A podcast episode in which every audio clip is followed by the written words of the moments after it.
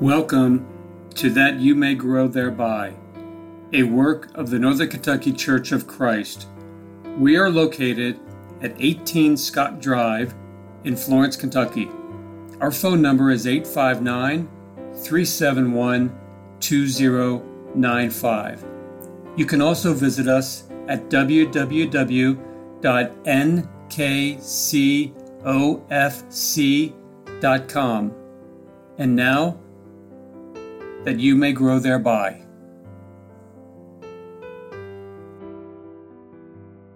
Thank you for listening to That You May Grow Thereby. My name is Greg Litmer, and for this episode I would like to turn to the 15th chapter of the Gospel according to Luke. Perhaps of all of the chapters found in the Gospels, this is the most tender, this is the most loving. In fact, it has even been referred to as the Gospel within the Gospels. And while containing three parables, the chapter is actually presenting one picture, a picture that shows us so clearly the love God has for those who are lost. We might note that in the original audience who heard these parables were scribes and Pharisees, upset by the fact that publicans and sinners came to hear Jesus and he did not turn them away. As a matter of fact, when they said in verse 2, This man received sinners and eats with them, Jesus did not protest. His response was to present three parables. Let's look at the first one in Luke chapter 15, verses 4 through 7. What man among you, if he has a hundred sheep and has lost one of them, does not leave the ninety nine in the open pasture and go after the one which was lost until he finds it? And when he has found it, he lays it on his shoulders, rejoicing. And when he comes home, he calls together his friends and his neighbors, saying to them, Rejoice with me, for I have found my sheep which was lost. I tell you that in the same way there will be more joy in heaven over one sinner who repents than over ninety nine righteous persons who need no repentance. Just how valuable were sheep to their owners in Jewish society? To many Jews in ancient times, sheep represented their chief wealth and primary means of making a living. They provided food to eat, milk to drink, wool for the making of cloth, not to mention the part they played in the numerous sacrifices required by the law of Moses. Sheep were exceedingly valuable, and at the same time they were very wayward and defenseless, requiring constant supervision. The picture thus presented is that of the selfless shepherd, wandering the hills with no thought of the danger or difficulty to himself, searching for the one lamb that was lost. The second parable is found in verses 8 through 10. It says, Or what woman, if she has ten silver coins and loses one coin, does not light a lamp and sweep the house and search carefully until she finds it? And when she has found it, she calls together her friends and neighbors, saying, Rejoice with me, for I have found the coin which I had lost. In the same way, I tell you, there is joy in the presence of the angels of God over one sinner who repents. This is such a simple story with which we can all identify. A woman lost a coin, a silver coin of great value to her. Now, some scholars have suggested that in this case, the coin was especially valuable to the woman because it helped to form an ornament for her head.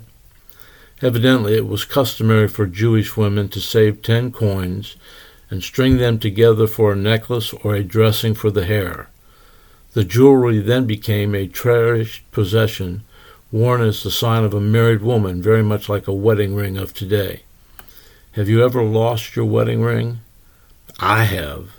Do you remember the frantic search and the kind of heart-sick feeling you had until you found it?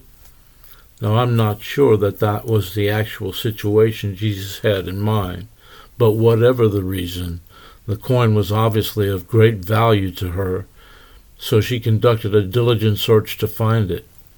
When she found it, she rejoiced exceedingly, because that which had been lost was now found.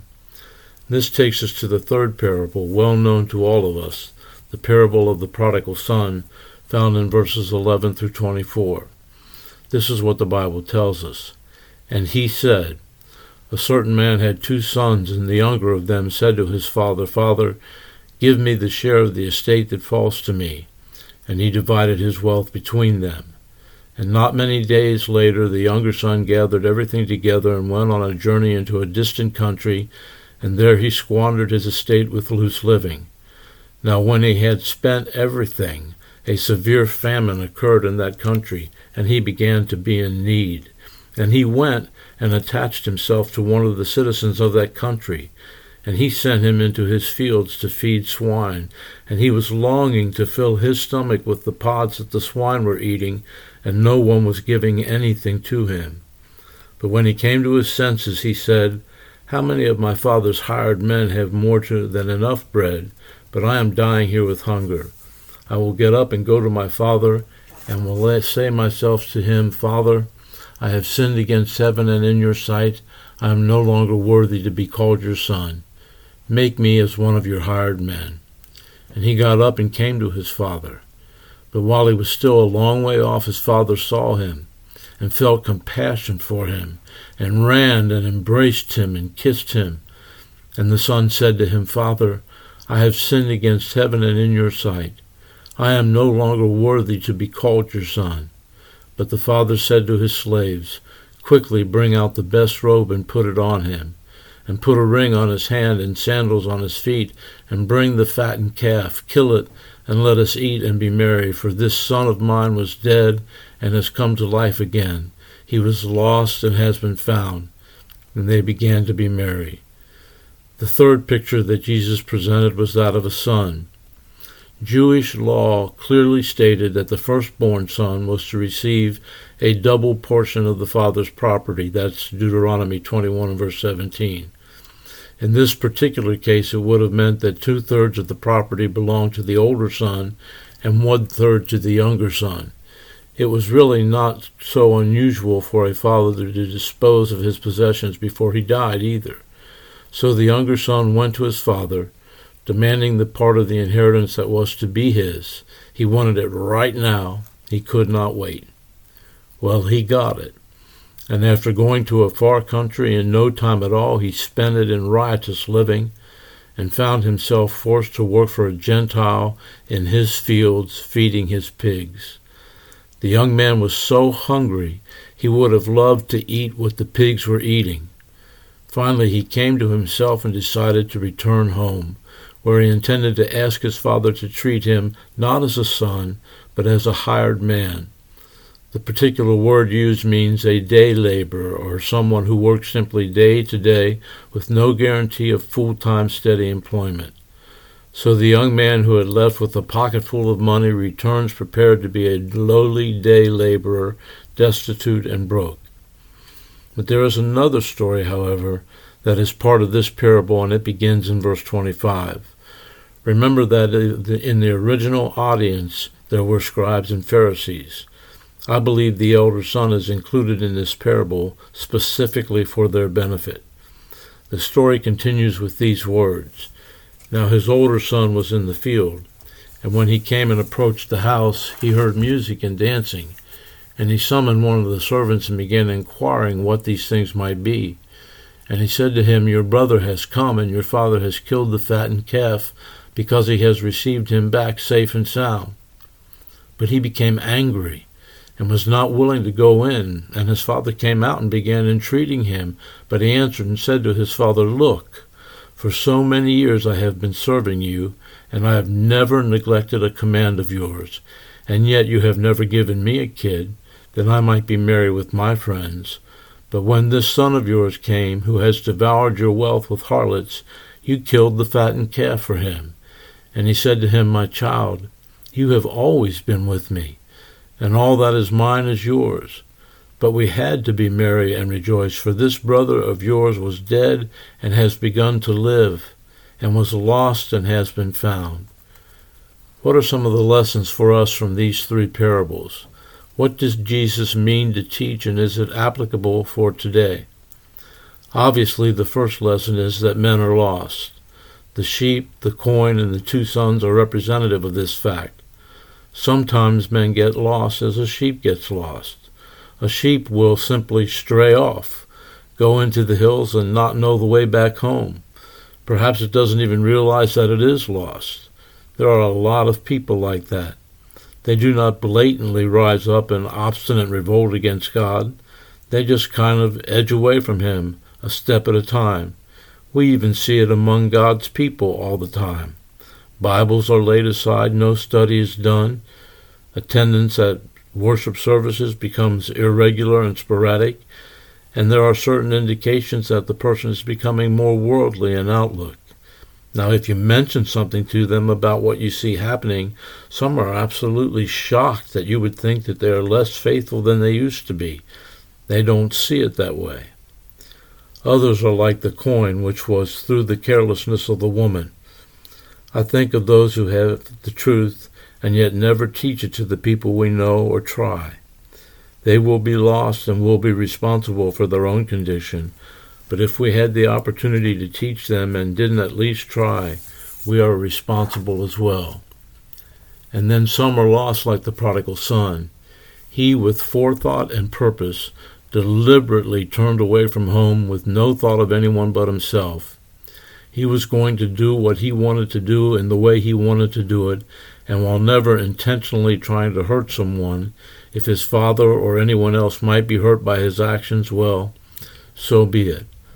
A lot of people are like that today. With their eyes wide open, they forsake the Lord and all things associated with Him. They throw away all restraint and violate whatever moral law they chose. They call that which is good evil, and that which is evil they call good. Truly, in all three of these parables, lessons can be found for those who are not Christians and for those who are, and frankly, are not what they should be. Secondly, the main emphasis of these parables is not simply to demonstrate that men are lost. It is to illustrate God's attitude toward lost men. The great lesson of these parables is that God desires more than anything else that sinners come to him. We see it in the search. God's attitude toward the lost is seen in the diligent search of the shepherd and the woman. It is one thing to accept sinners who come to you, it is another thing to go out and look for them. The woman would not rest until she found the coin. God is like that.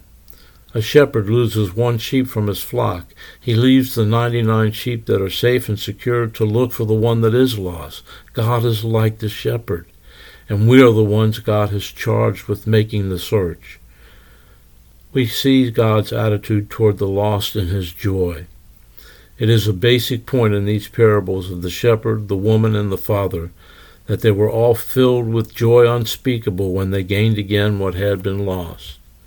Think about that. I'll tell you that in the same way there will be more joy in heaven over one sinner who repents than over the ninety nine righteous persons who need no repentance. And again, in the same way, I tell you there is joy in the presence of the angels of God over one sinner who repents. As we begin to wind down, let's focus on the third parable, the prodigal son. In this parable, God tells us about a young man who threw away his life and then was repentant and reclaimed. When he went for his inheritance, he was not forced to stay. His father let him go. The consequences of the son's decision were bitter.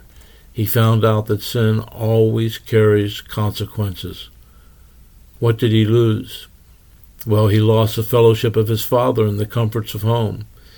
It's sad how all these things meant nothing to him until he was penniless and friendless in a far off country. He lost his self respect. What a paradox that the young man who left home so full of himself, so full of confidence, should find himself in the fields feeding pigs. Things sure looked a lot different to him from the midst of a pig field than they did on the day he left home to do what he wanted to do. He lost it all. The story tells us that he spent everything. The inheritance he had been so eager to get his hands on was gone. When all was gone, it got even worse, for a famine gripped the land. He took employment from a Gentile and was sent to those fields. He had lost his independence, his pride, his fortune, and now he cried out, I am dying here with hunger. But he came back.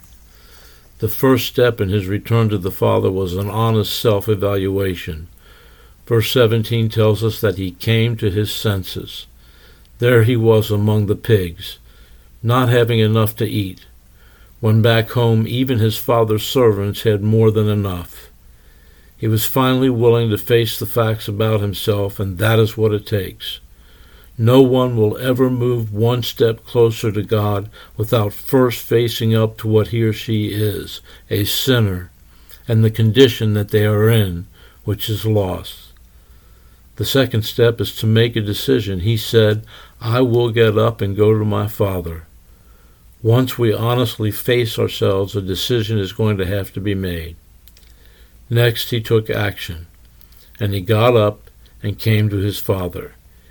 He apparently did not delay having made the decision, no hesitation between the saying and the doing. He went and not turning aside, nor was he tempted to reconsider. He made up his mind to go, and he went. How many hesitate? How many delay?